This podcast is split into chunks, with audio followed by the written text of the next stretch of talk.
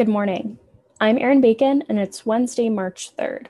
This is CQ Roll Call's morning audio briefing, and here are three things you need to know to start your day. Senate debate could kick off today on the $1.9 trillion coronavirus relief package. Senate Democrats are still discussing changes to the bill.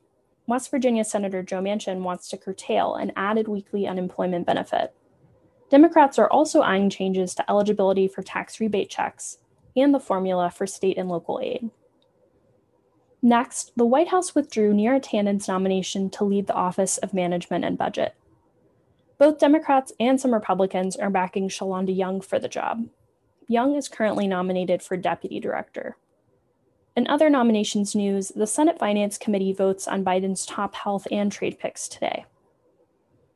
And finally, senators continued their probe of the Capitol attack with testimony today from intelligence officials. Lawmakers want more information on an FBI report that warned of war that the Capitol Police received on the eve of the attack. FBI Director Christopher Wray said Tuesday that his agency sent the report to Capitol Police three different ways. Check CQ.com throughout the day for developing policy news. And for all of us in the CQ Roll Call newsroom, I'm Erin Bacon. Thanks for listening.